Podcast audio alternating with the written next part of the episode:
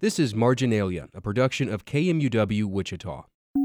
Marginalia Notes in the margin of a book. Notes, commentary, and similar material written in the margin of a book. Comments and notes that which are, are which are incidental, incidental or additional to the main the main topic in the margin of a book.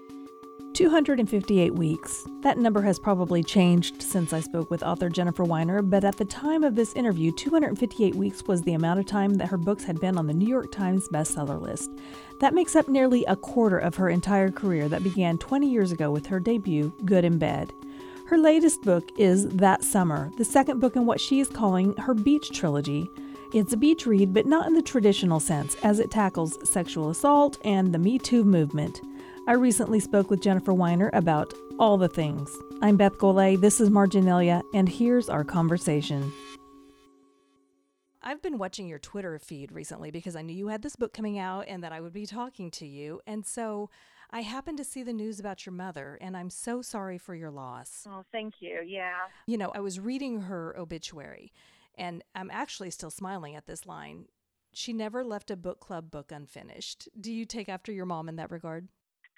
Um, she was a much more literary reader than I was, and I think I'm a little more gentle with myself about if there's something that's just not doing it for me, like I will bail.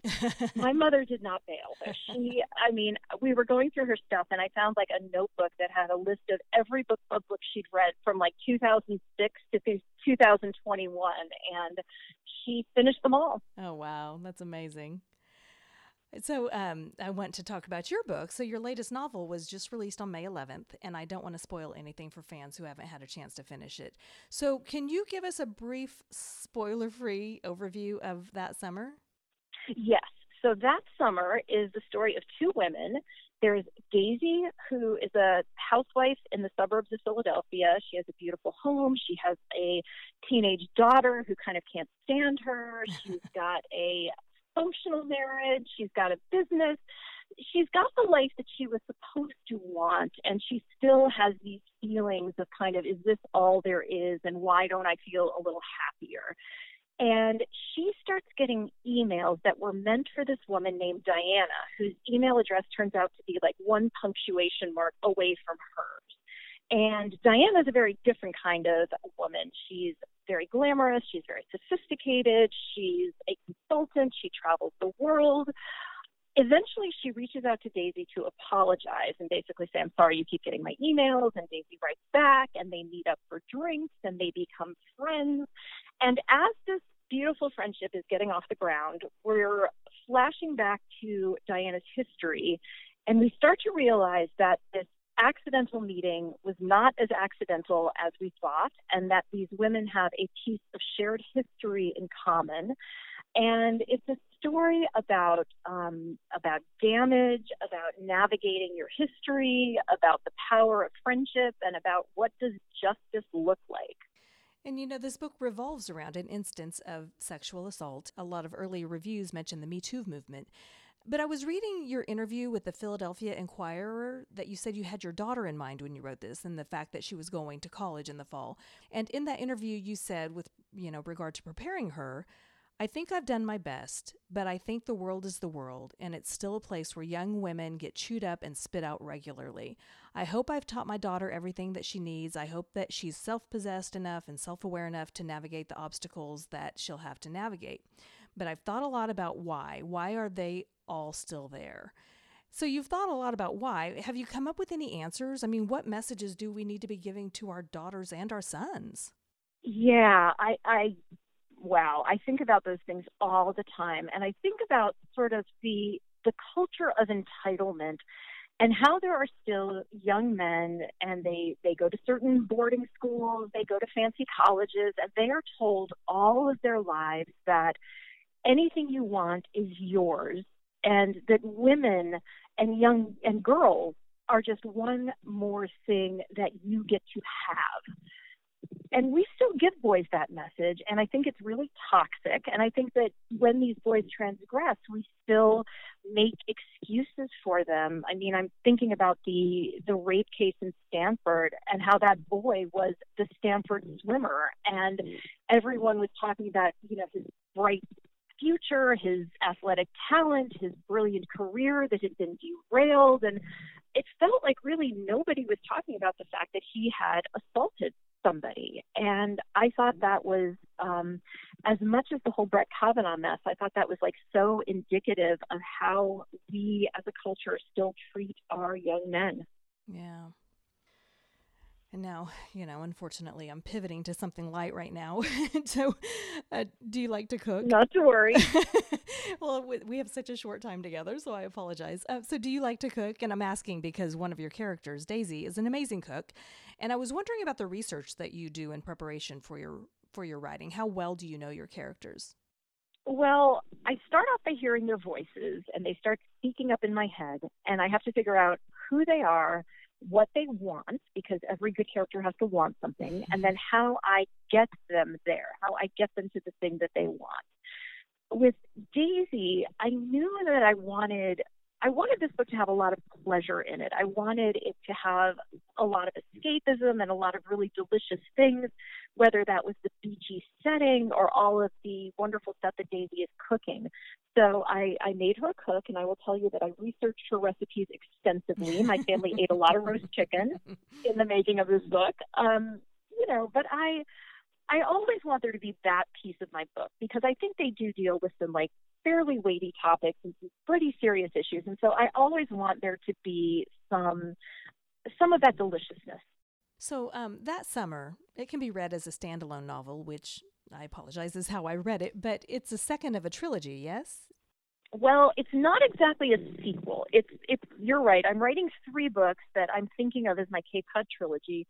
They're all set on the Cape. They all happen within the same fictional universe, but you can absolutely read them separately. You don't need to have read Big Summer to understand that summer.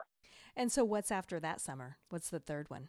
What's after that summer is the last summer, which is going to be, um, you know, like I said, it's the third book of this trilogy. It's set on the Cape. It's the house that's appeared in the first two books. And the family that owns the house is finally getting ready to sell it and say goodbye. And they gather the family one last time, one final time, and um, hilarity ensues, I hope. okay, so I heard you say on, on Good Morning America just this morning that you took a class from Toni Morrison in college. I did. And she used to say, if there's a book that you need to read and it's not on the shelf, you've got to write it. What gaps do you see on the shelves today? Uh, you know, I still feel, you know, when I wrote my first book, lo these many years ago, like there really were not plus size characters getting happy endings. There were plus size best friends who were there for comic relief, and there were plus size characters who would like lose a hundred pounds and then get their happy ending.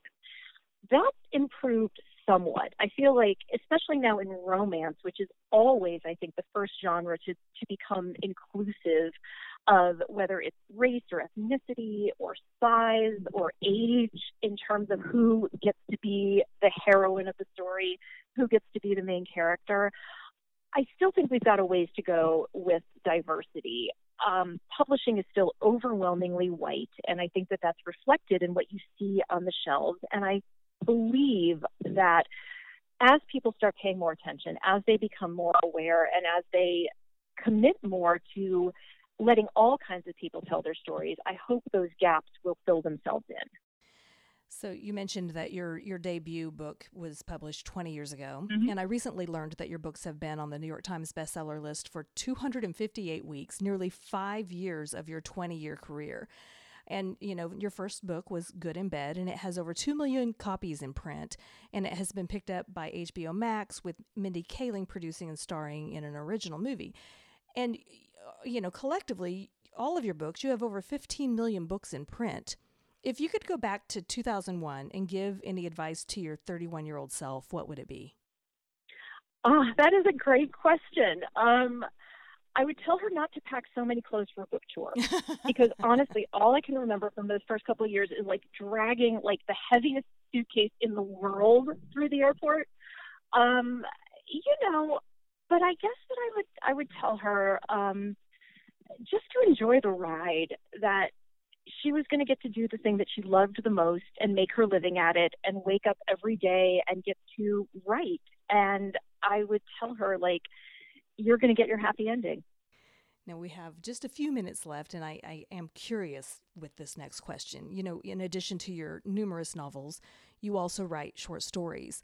So, do you know their stories when you start them, or do you know your novels are novels when you start them? How do you know, you know, or how do you decide which is going to be a short story and which is going to be a novel? Yeah, wow.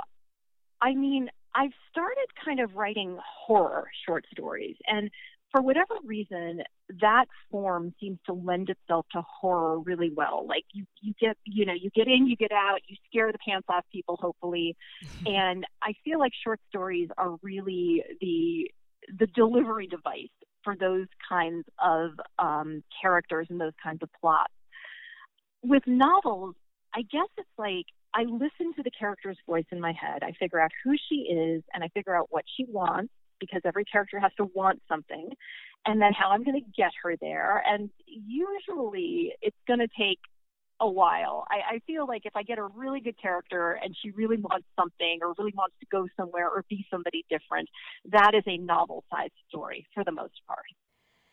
Now, finally, last question. I, I bend over backwards to not spoil anything, but is there anything you want to talk about in last summer that I didn't ask?